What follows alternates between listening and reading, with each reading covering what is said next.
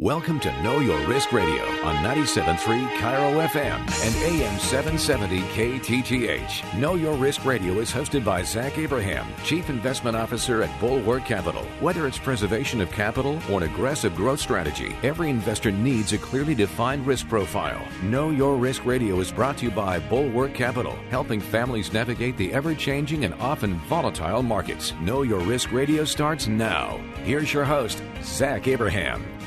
And we are back. Thank you so much for joining us for another of the most scintillating hours in finance radio.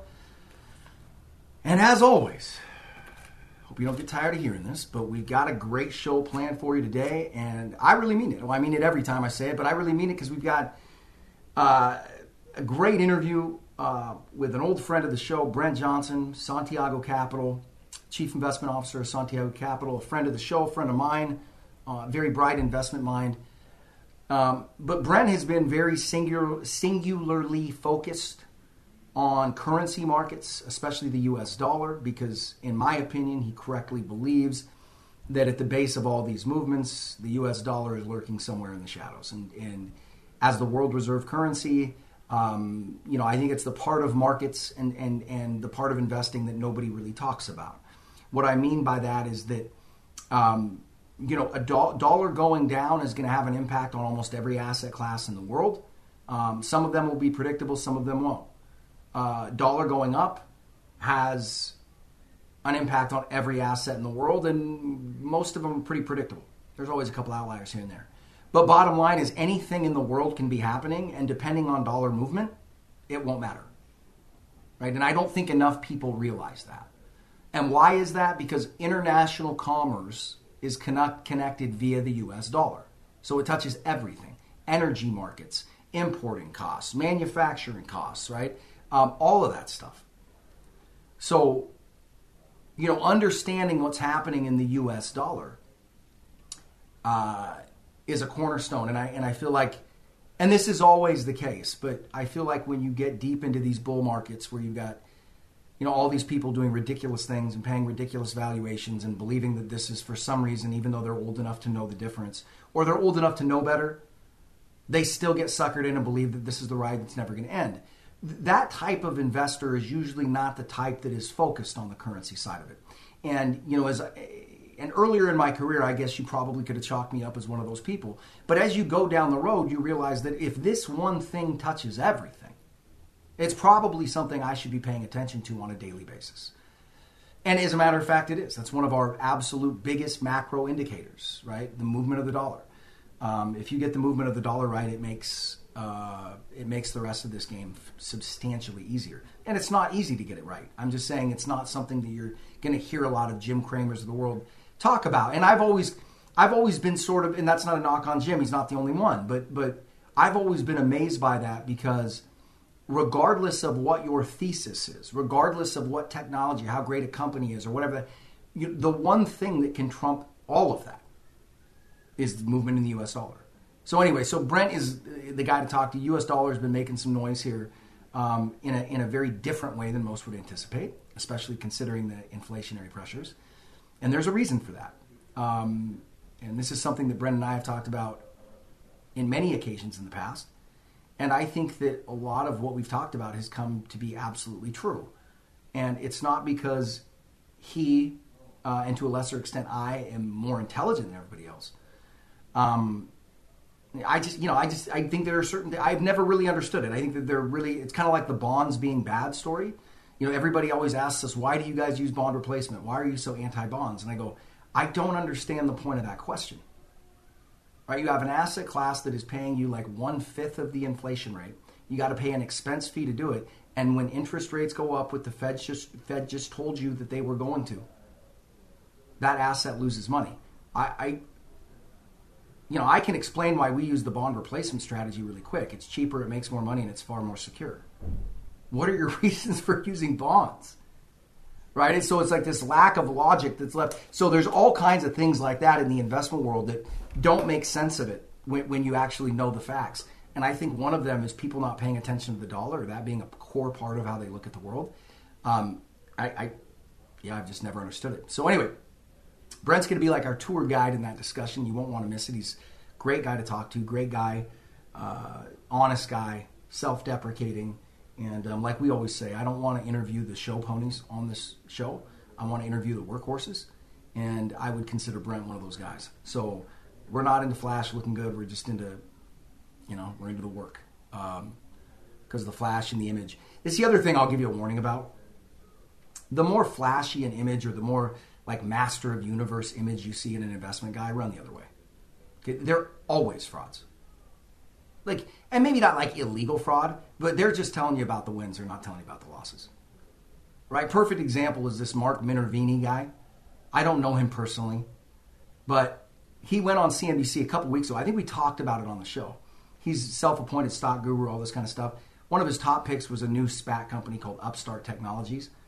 The thing we bought it as a trade at like 190. It flew to 230. We sold it just because it was ridiculous, and we just thought we'd catch a wind in a quick trade, and we did. Um, but that thing like went up to 400, and he was sitting there saying it's going to go to six, 650, and the the it was just ridiculous. There was no value there, um, and he's he's on CNBC talking about it, and they go, "What do they do?"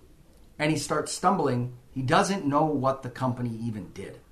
And then he pretended like he couldn't hear the answer like he'd been cut off from the from the news anchor. Well that company dropped from 400 down to like 150 160 something like that over the course of like a month.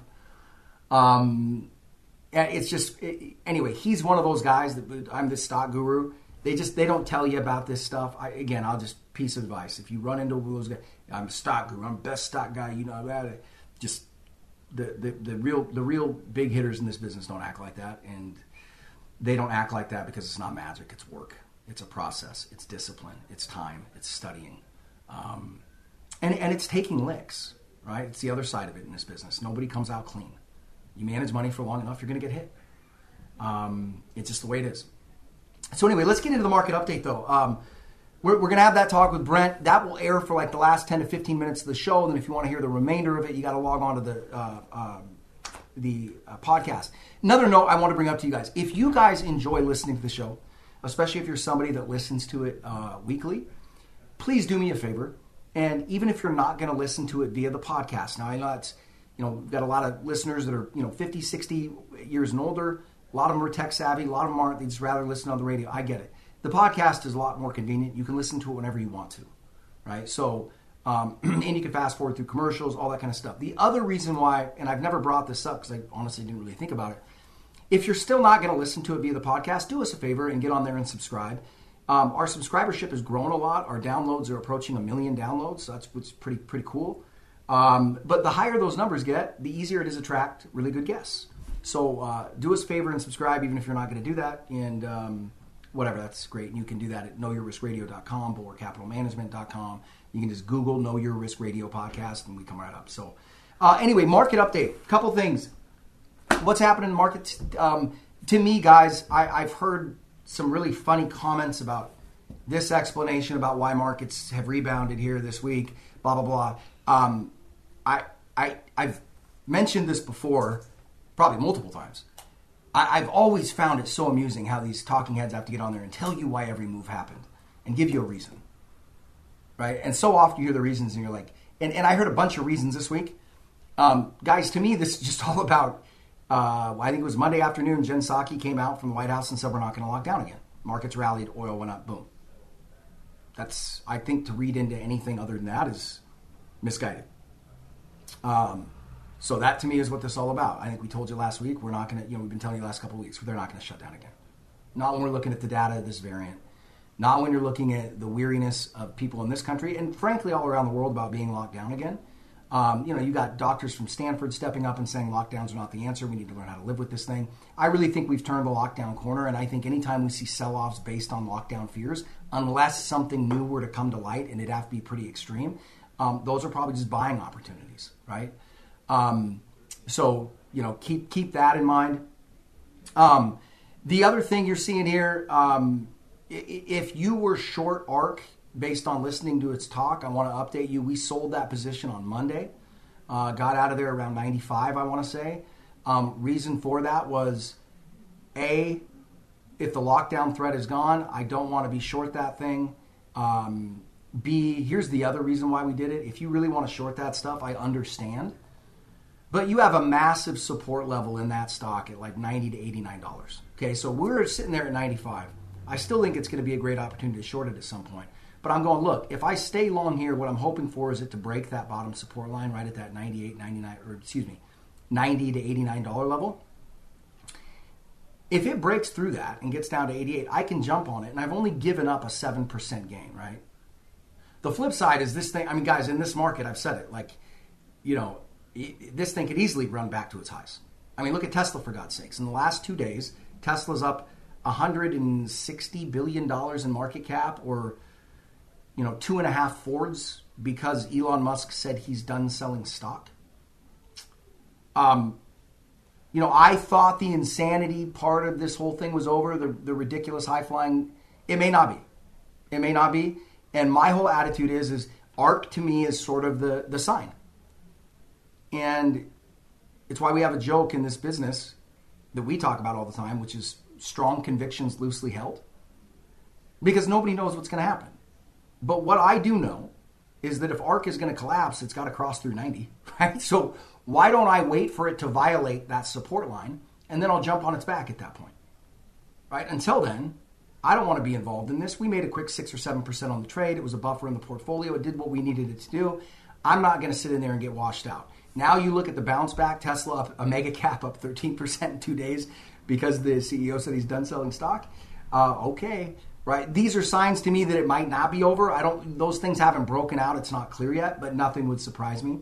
Um, and then, and then other things in the market update. Oh, where did my fact my sheet go here? Um, shoot, I had my sheet. Well, um, I'll just go from memory here.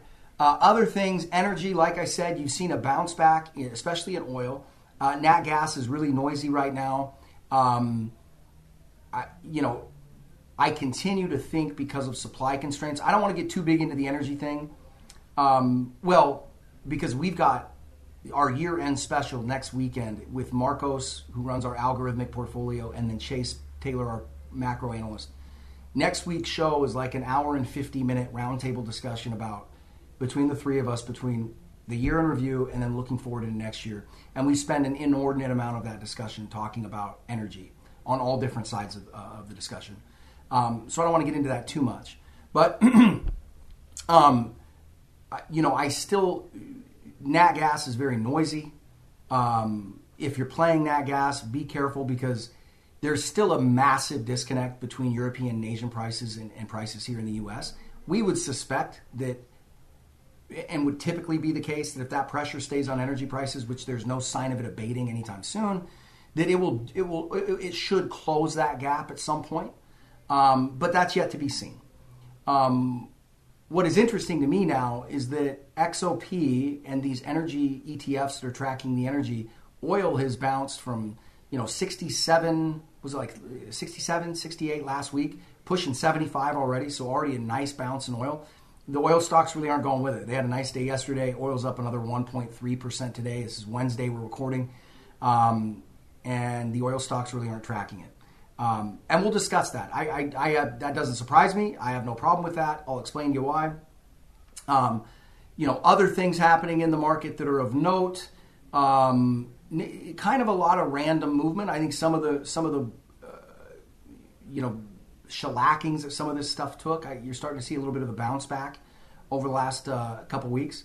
But, um, you know, it reminded me going through this the last couple weeks and the last month. On Monday, we had multiple clients call, I think it was two or three, call and want to go into cash.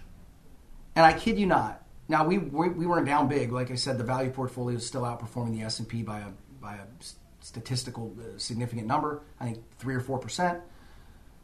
Uh, algorithm is still lagging a little bit. We've had a good year, um, but that energy pullback hit us a little bit.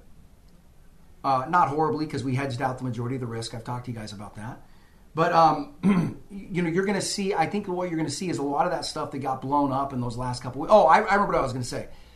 Clients are all start calling. The interesting thing when they called on Monday is that we were essentially at a market neutral position, meaning we'd reached the maximums of our risk ranges. So, like on Monday, I think the market was down like 1.3%, something like that. We were flat.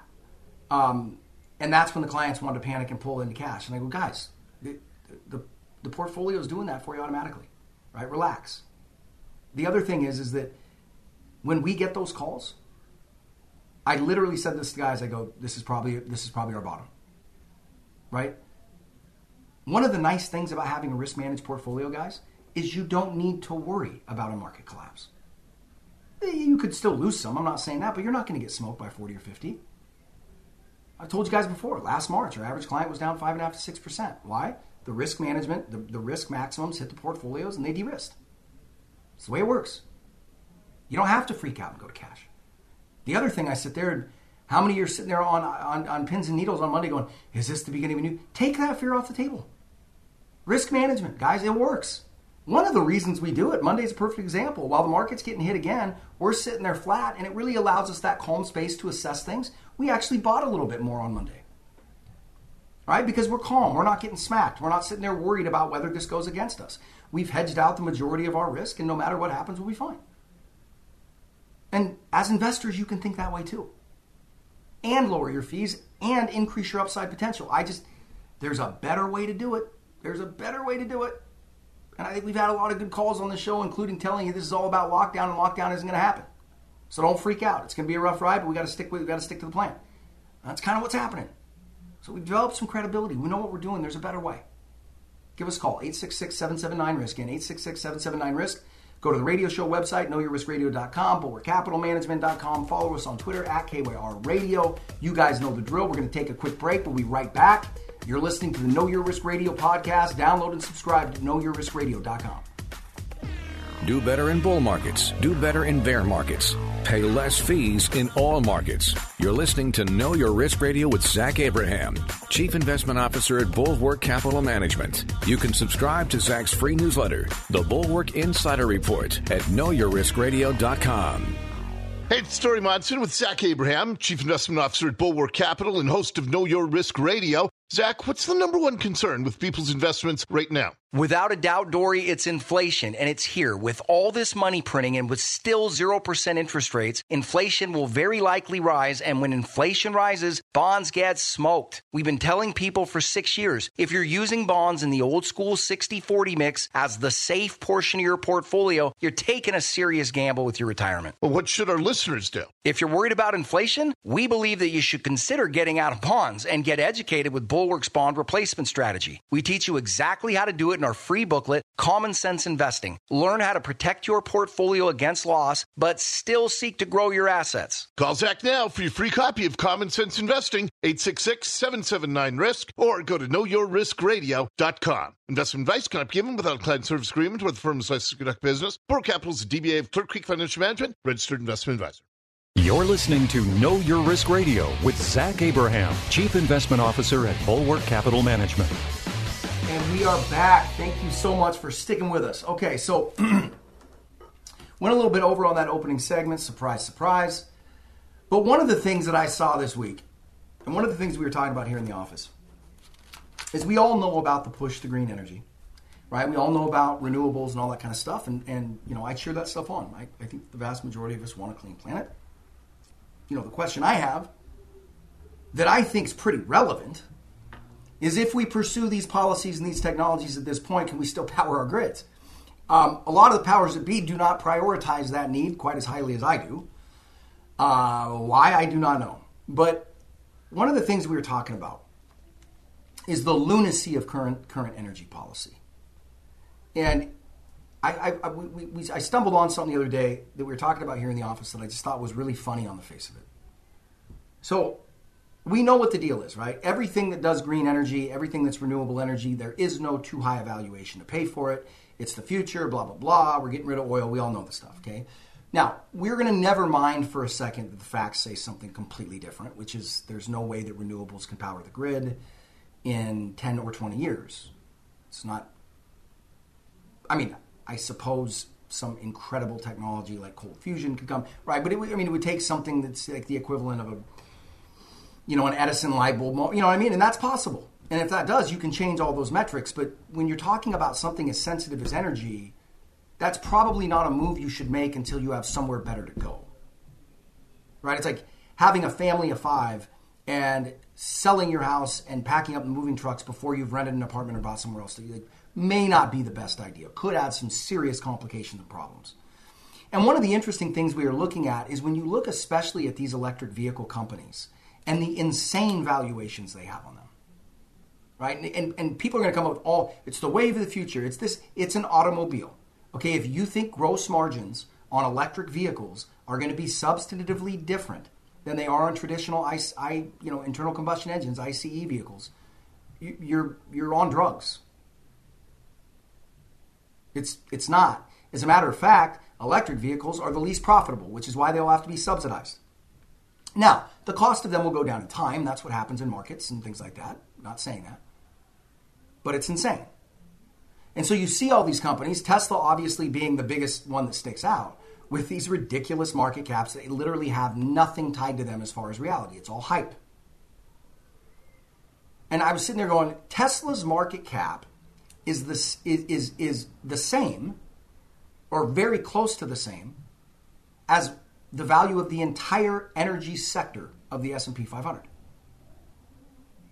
And Tesla operationally runs a profit-free business, right? You take away the tax rebates and they don't have profit on an operational basis. And if they don't sell Bitcoin, they're not profitable either, but we'll leave that one out of there for now. Why, why not have companies like Tesla dilute their stock by 10% and buy up 10% of the US energy sector and use the profits from that business to drive innovation and growth on the renewable energy side? Why are we demonizing all of these companies whose products we need for the current economy when those, pro- when those profits could be the very thing that fuels innovation and, and development? Right? And more importantly, those energy companies producing those profits have more to lose and more to gain from doing that than anybody else. Right? If they don't make a pivot to greener energy, they're not going to have a business. It is insane to me. The misallocation of capital in this business, in, in this market right now, is just insane to me. We're going to demonize those companies rather than using them as the cash machine to redo the grid, to re, you know, to, to, to, to invest in new green energies, no, no, we, we, we, because it's more important for us to virtue signal and tell everybody how good and clean we are and how much cleaner we want the environment than being practical. If you want to transition to green energy, all the capital needed is right there, and it's never been trading at cheaper prices. Meanwhile, you have these companies over here who have no viable technology to get us to renewable energy in a credible way, in a lasting way, in a way that we can really power the grid. And they're all cashless, they're all burning cash with ridiculous high valuations. It's just crazy to me the misallocation of capital. It's like we're sitting there going, nah, nah, nah. I, look, we could run, we can run the marathon with one hand tied to one of our feet. We'll hop along. We can do it. And you're like, or you could just run unabated. No, no, no, no. We got to do it this way. You're like, why? It'll be faster too. I, anyway, we got to take a quick break. active management, you guys know the drill. Not having to sit there and wring your hands every time something collapses while still lowering your fees, increasing your upside. Give us a call, 866-779-RISK. Again, 866-779-RISK. Don't go away. We're going to be right back to jump into some more market updates and other crazy stuff we saw this week. You won't want to miss it. You're listening to the Know Your Risk Radio podcast. Download and subscribe at knowyourriskradio.com. This is Know Your Risk Radio with Zach Abraham. Listen to Zach discuss key investment strategies across several asset classes, not just stocks and bonds. Get your free copy of Zach's new booklet, Common Sense Investing. Go to knowyourriskradio.com. Hey, it's Dori Monson with Zach Abraham, Chief Investment Officer at Bulwark Capital and host of Know Your Risk Radio. And Zach, I know you and Bulwark are laser focused on risk management. What is the biggest risk right now? Ironically, bonds. Really? Why? Because of all this money printing and the fact that we're still at zero interest rates, it's likely to create some serious inflation. And inflation crushes bonds. If your portfolio has a significant portion in bonds, you may need a bond replacement strategy now. Get our free booklet, Common Sense Investing, to learn about Bulwark's bond replacement strategy that shows you how to protect your retirement against loss, but still seek market gains. Our goal is the highest returns with the least amount of risk and cost. Call now for your free free copy of Zach's new version of Common Sense Investing. Learn about Bulwark's bond replacement strategy, 866-779-RISK, or go to knowyourriskradio.com. Investment advice cannot be given without a client service agreement where the firm is licensed to conduct business. Bulwark Capital's DBA of Clear Creek Financial Management, registered investment advisor. You're listening to Know Your Risk Radio with Zach Abraham, Chief Investment Officer at Bulwark Capital Management. And we are back. All right, thank you for sticking with us. Another interesting thing that came out. Now, I look, I'm gonna I'm gonna shoot before I aim here. That's always a little bit dangerous. But saw some news announcements this morning that new sanctions have been levied against China. Oh, good, the administration's talking tough against China. I read through a, a very uh, truncated summary of that, so I, I, I cannot speak to this. So give me some wiggle room if this ends up not being exactly how it's laid out. But from what I can see, they are sanctioning certain regions of China. Okay? What that means is precisely nothing. Right? China's going to look at you and go, well, it's funny you say that. We moved our factory. It didn't come from this region. Right? Um, so to me, that that's means nothing. It should have no impact. If you're wondering why that isn't roiling markets, that is in my from what I've seen so far, and I have not dug through it. It is ceremonial in nature. It does nothing. There's no teeth to it. So don't expect that to, you know, change the course of Alibaba stock or anything like that. I don't really think that that's. I don't think it's really actionable. I don't really think there's anything there. Um, uh, other interesting stuff that we've seen, like I said, I, I where I think that you should be looking um, especially if where we're flirting with a new all-time here on the S&P. Uh, let's see, 50, uh, 70, 47, 43. Um, I look if you, if especially if that, if you set a new high here on the S&P, I would expect this to be sort of a delayed Santa Claus rally. That's what we're positioned for, just kind of floating into the end of the year. Uh, maybe markets pick up another two to three percent here before the end of the year. Obviously, that's going to be Omicron, you know, headline sensitive. Um, like I said, should markets be reacting to it like they are? No. But there's a lot of things that aren't working like they should, right? So, um, you know, I, I, I, wouldn't say it's all clear sailing. It does look like pretty smooth seas from where we're sitting here as it relates to the overall market through the end of the year. Um, typically, the year, typically the week between Christmas and New Year's is up and serene, and it tends to be very low volume. Um, very rarely do you get any carnage in that last week.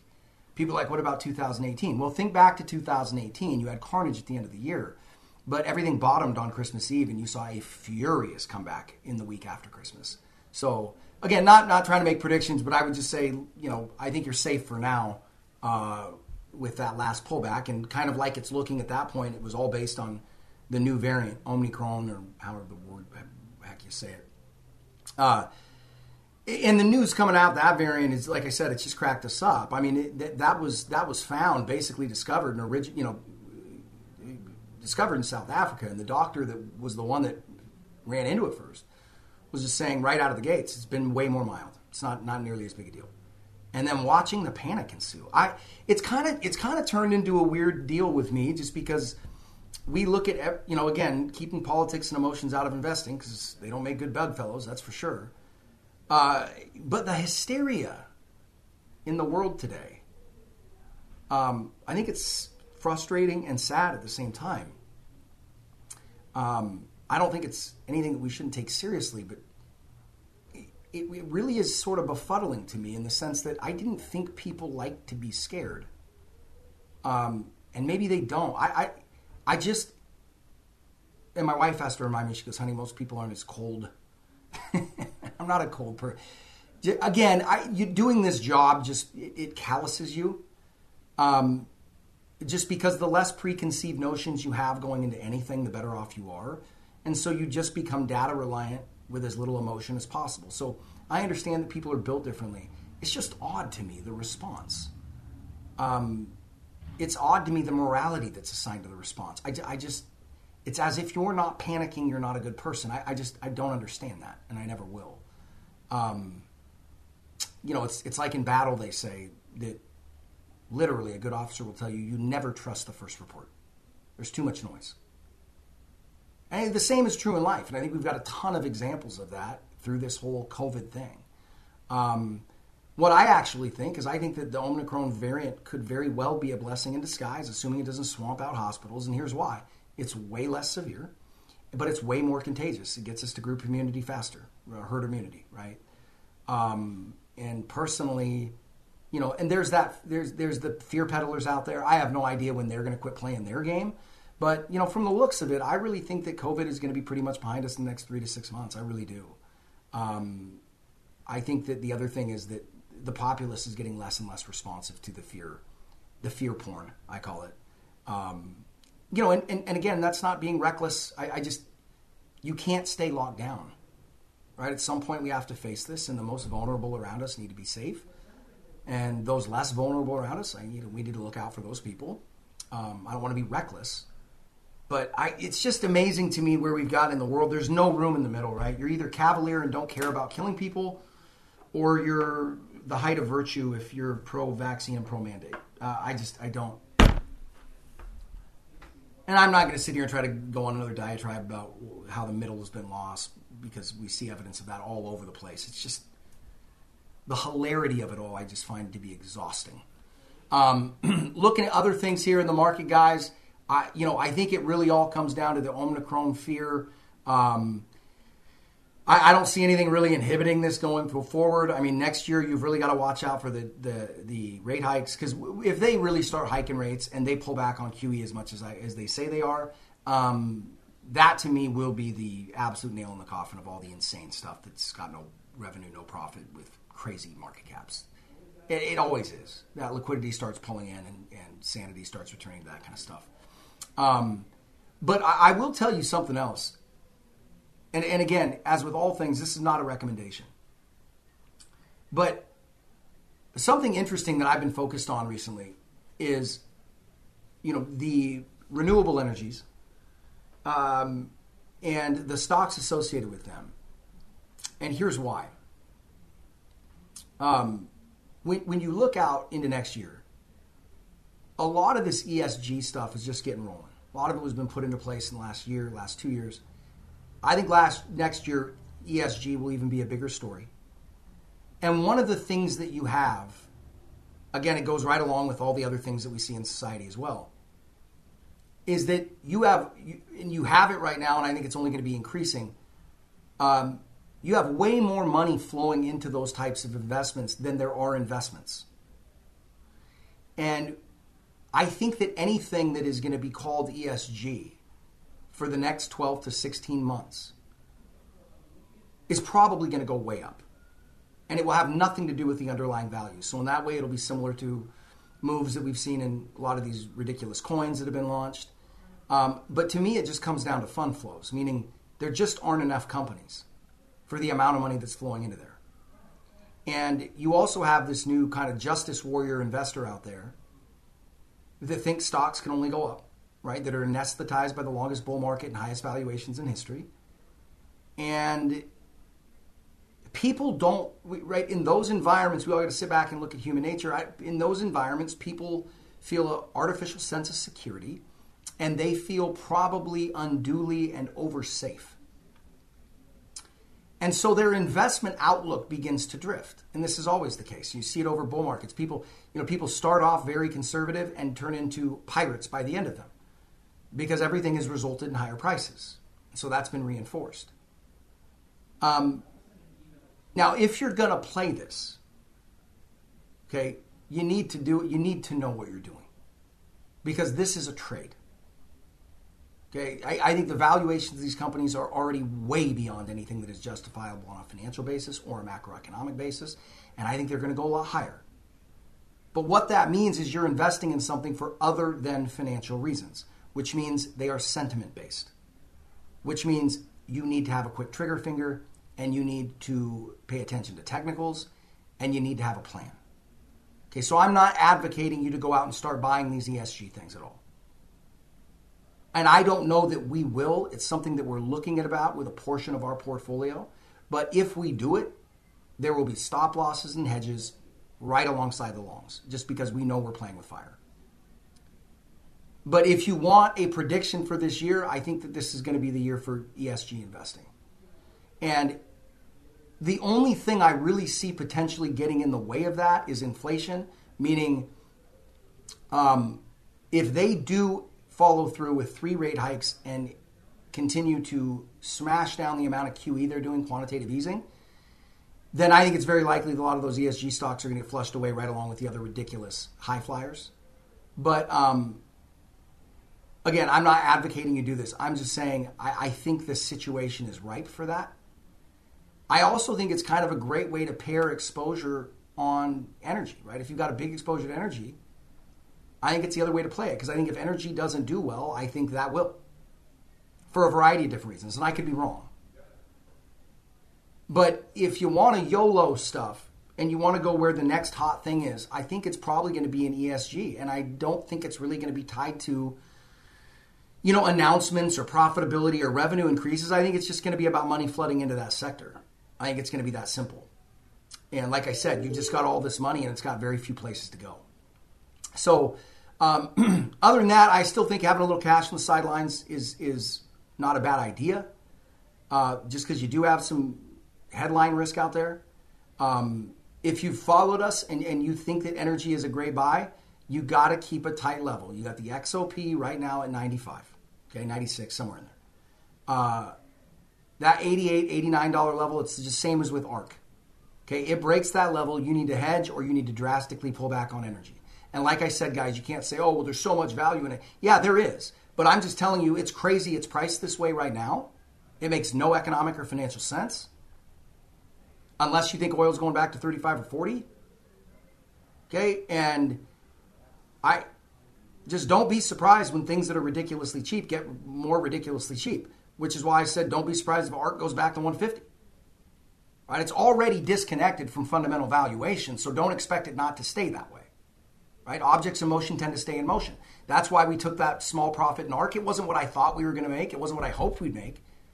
But it's better than getting run over. And these are also the advantages, guys, of active management. If you know what we're doing, there's a reason why the vast majority of the most wealthy people in the country do not just buy index funds and ride the thing. Okay, there's a reason why. Right? Why? Because they understand the advantages of active managing when done correctly. Most importantly, they understand the value of not losing when markets get killed. That's when wealth is generated. And yet, most of you retail investors have portfolios that work exactly the opposite way. You're guaranteed to be down at least as much as the market when the market goes down. They're like, well, I was only down 24% last March and the market was down. Well, that's because 40% of your money's tied up in bonds and they were down 18. And they've got no chance of making any money. So it's not risk management, it's just poor investments that just lost less.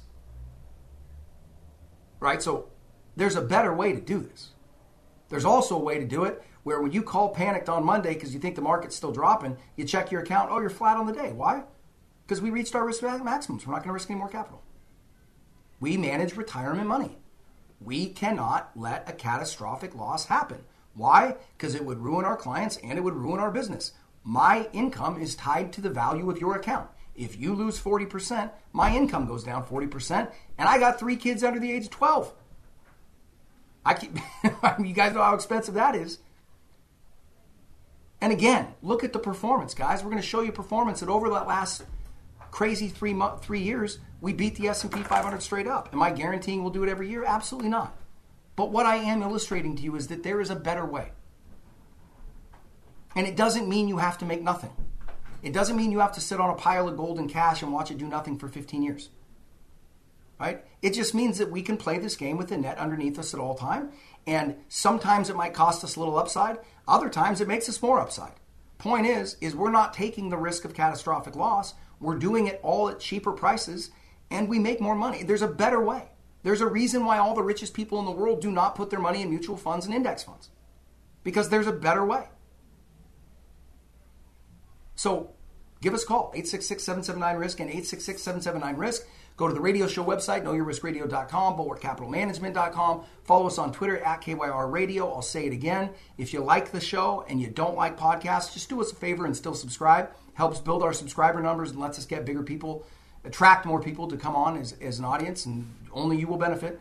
Also, it doesn't cost anything, guys. It's 100% free. You're not trying to get you to put more money in my pocket. 100% free. Anyway, we got to go now because I want to get at least the last six or seven minutes uh, of the show dedicated to the interview I did with Brent Johnson. I think he's got very important things to say about the U.S. dollar. Um, and if you want to hear the remainder of that show, the remainder of that interview, excuse me, uh, you need to go to the podcast. The interview in its entirety will be there. Just should be the most recent post.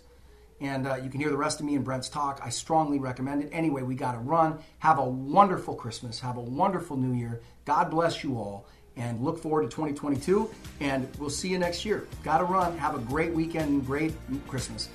Uh, you're listening to Know Your Risk Radio podcast. Download and subscribe at knowyourriskradio.com. This is Know Your Risk Radio with Zach Abraham. Listen to Zach uncover the truth about the financial markets with simple and honest advice to help you plan for retirement. Get your free copy of Zach's new booklet, Common Sense Investing. Go to knowyourriskradio.com. Hey, it's Dori Monson with Zach Abraham, Chief Investment Officer at Bulwark Capital and host of Know Your Risk Radio. And Zach, I know you and Bulwark are laser focused on risk management. What is the biggest risk right now? Ironically, bonds. Really? Why? Because of all this money printing and the fact that we're still at zero interest rates, it's likely to create some serious inflation. And inflation crushes bonds. If your portfolio has a significant portion in bonds, you may need a bond replacement strategy now. Get our free booklet, Common Sense Investing, to learn about Bulwark's bond replacement strategy that shows you how to protect your retirement against loss, but still seek market gains. Our goal is the highest returns with the least amount of risk and cost. Call now for your free copy of Zach's new version of Common Sense Investing. Learn about Bulwark's bond replacement strategy, 866-779-RISK, or go to knowyourriskradio.com. Investment advice cannot be given without a client service agreement where the firm is licensed to conduct business. Bulwark Capital's DBA of Clear Creek Financial Management, registered investment advisor. You're listening to Know Your Risk Radio with Zach Abraham, Chief Investment Officer at Bulwark Capital Management. And welcome back to the show. Thank you guys so much for sticking with us. And once again, it's my time, my favorite time, uh, rolling out the end of year interviews. Uh, and one guy that we had not talking to in nearly it'd been been too long, quite frankly. And I was thinking of him because of some recent activity in currency markets. And when I think currencies, spe- specifically the U.S. dollar, there's one one name that comes to mind. And that's Mr. Brent Johnson. Brent uh, is kind enough to join us today. Brent, thank you so much for being with us, man. It's great to have you back on the show. Happy to be here. Thanks for having me. Hey, uh, anytime, pal. Anytime. Um, let's see. I was sitting there watching this recent run of the U.S. dollar, and I thought to myself, you know, we got to get Brent on before the end of this year to get a summary of what's going on. Um, Sure. There's interesting things happening in currency world. Uh, From the currency perspective, and I know you look at other things, commodities, but I know that you're focused uh, like a laser beam on the U.S. dollar, as am I. Not not to the level you are, uh, but kind of give us a summary of what you've seen this year, uh, eh, specifically in the dollar and the way that's interacted, the role it's playing around the world, and you know, are we seeing any new developments? Are things moving further down the path toward your milkshake theory? Kind of give us an update on where we're at and, and, and kind of where we end the year. Well, I, I think it's been a, a, a pretty interesting year. Um, you know, it's like you said. You know, I don't just do currencies. Um, I do a lot. I actually, the reality is, is I don't do a lot of currencies. Um, I mainly invest in other things. It's just that I think currency plays uh, an important role in making that decision when you look at things kind of on a global basis. And I think it probably plays a bigger role now than perhaps it ever has before, or, or I think it will play a bigger role. Maybe I should say than it ever has before. And so I think we're, we're starting to see that a little bit. Um, you know, going into this year, um, you know, the kind of one of the more consensus calls was for to be long emerging markets and short the dollar, uh, long and long precious metals because you know inflation was just absolutely guaranteed to be here and stay, and it has. We we have had inflation. Um, but you know, emerging markets haven't done especially well. Uh, gold and silver are down for the year, and lo and behold, the dollar's up. You know, five, six, seven percent for the year. And you know, I think a lot of people are kind of shaking their heads and kind of wondering why that is. You know, the government printed all this money. I mean, I think in the last you know, call it 12 to 18 months, they've printed $2 trillion. How in the world can you print $2 trillion and not have uh, the dollar go down? Well, it's because everybody else is doing the same thing we are, right? And that's kind of, kind of what I've been pounding the table on um, for the last several years now. uh, because I think, and not not necessarily because I want to be right. I mean, of course, I want to be right. Everybody wants to be right, but at the end of the day, I don't really care whether I am or not. It's just that I, I think I'm going to be. And I think a lot of people have just kind of accepted the fact that the Fed's going to print money, the dollar's going to lose value, and so it's a really easy trade. All you got to do is go long, you know, uh, equities and gold and commodities, and everything's going to be just fine. And that might work out, but I don't think it's a given. And so I've tried as best I could, perhaps with a with some with some humor, some sarcasm, some and perhaps sometimes just some some anger, you know, to kind of pound that pound the table on that to get people to, to listen because I, I, think it's going to play an outsized role in the next couple of years. So, um, yeah, I don't know if that, if that if that helps kick things off for our conversation or not, but I, but I do. I always think it's interesting when the most consensus trades don't play out because they often don't. Yeah, no, and and you know it goes back to the first time I heard you talk on a on a Real Vision uh, video, and you and I have discussed this too, and I we've discussed it at length in the past, so don't, we don't need to go down that path again. But but the one thing that um, I would like everybody that's listening to this, and, and by the way, the introduction was we get back on the phone, and I just want to start talking shop here. Uh, Brent, Brent is the proprietor of SantiagoCapital.com. You can follow him on Twitter at, at Santiago AU Fund or go to SantiagoCapital.com, get his thoughts. He's phenomenal about responding to emails. He takes questions, far too many, in my opinion, for his own sanity. Um, but anyway, well, I'm sure you agree at times. Um, at times. so, uh, one of the things before you write this off, before you hear two yep. guys talking about dollar strength, just hear us out because I think that you and I came to that opinion kind of on a similar path in the sense that it was my Uber. You know, I've always said, or we, you and I, you might have said it first, joking around about, you know, the ultimate dollar bear becomes a dollar bull, right? Um, yeah. And that's how. And it sounds funny, but but it brought up a question that we have discussed again. You brought up the inflation. Um, I think that there is inflation going on. I just don't think it's the textbook type of inflation that so many other people, you know, have been waiting for. Would like to hear your thoughts on what type of inflation. If you see a, if you see some, or if you think, you know, if this is all just transitory, if it's supply chain, you know, I want to get into that. Um, but I also want to talk about how we got to this how that being the ultimate dollar bear is the ultimate dollar bull because I think you know what is the US dollar anymore I don't think people really have a good understanding of that because it's really in my opinion not really a currency I've, I've said many times I feel like it's more like the VIX for currencies at this point um, yeah. So, what is the U.S. dollar at this point, from from your view, and and and and, and that definition will probably point to why you think that it could go a lot higher than most think? And then also, how do you categorize what we're seeing called inflation right now? Well, how would you categorize it? Yeah. So, well, first of all, let's, let's just start off with with the dollar itself, and w- when I talk about the dollar, what I mean, and et cetera, et cetera. So, I often, you know, on interviews or presentations or you know, um, podcasts like this, whatever it is, or, or even on Twitter I'll reference the dollar index, which is DXY.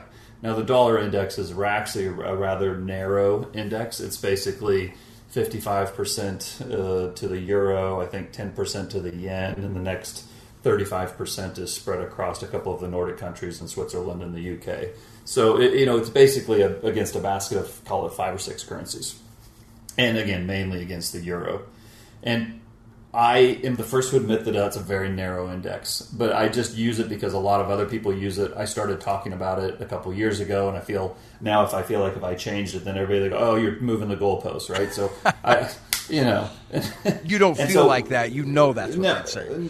Yeah, of course they would. Of yeah. course they would. And then the other thing people will, and, and so for you know, I, I've been saying that the that the dollar is not going to lose value; it's going to gain value, and that doesn't necessarily mean it's going to gain against assets. Uh, you know, i have never been one who just said you should sell everything you own and just hold a big pile of dollars and wait for the inevitable crash to come. I, have never said that at all. I don't think, and I am not saying that now, and I don't think that you, you should do that. I definitely think people should have some cash in their portfolios and some cash to use as either optionality or you know to to, to, to, to help them get through any you know drawdowns that their other investments experience, but um, you know, the the point that I've tried to make is that the dollar can absolutely lose value in real terms and still absolutely crush every other currency in the world. And so when I when I you know I, I I always crack up because I'll, I'll say the dollar's going to get strong versus its peers, and then people say, yeah, but not versus assets, or not versus gold, or not versus Bitcoin.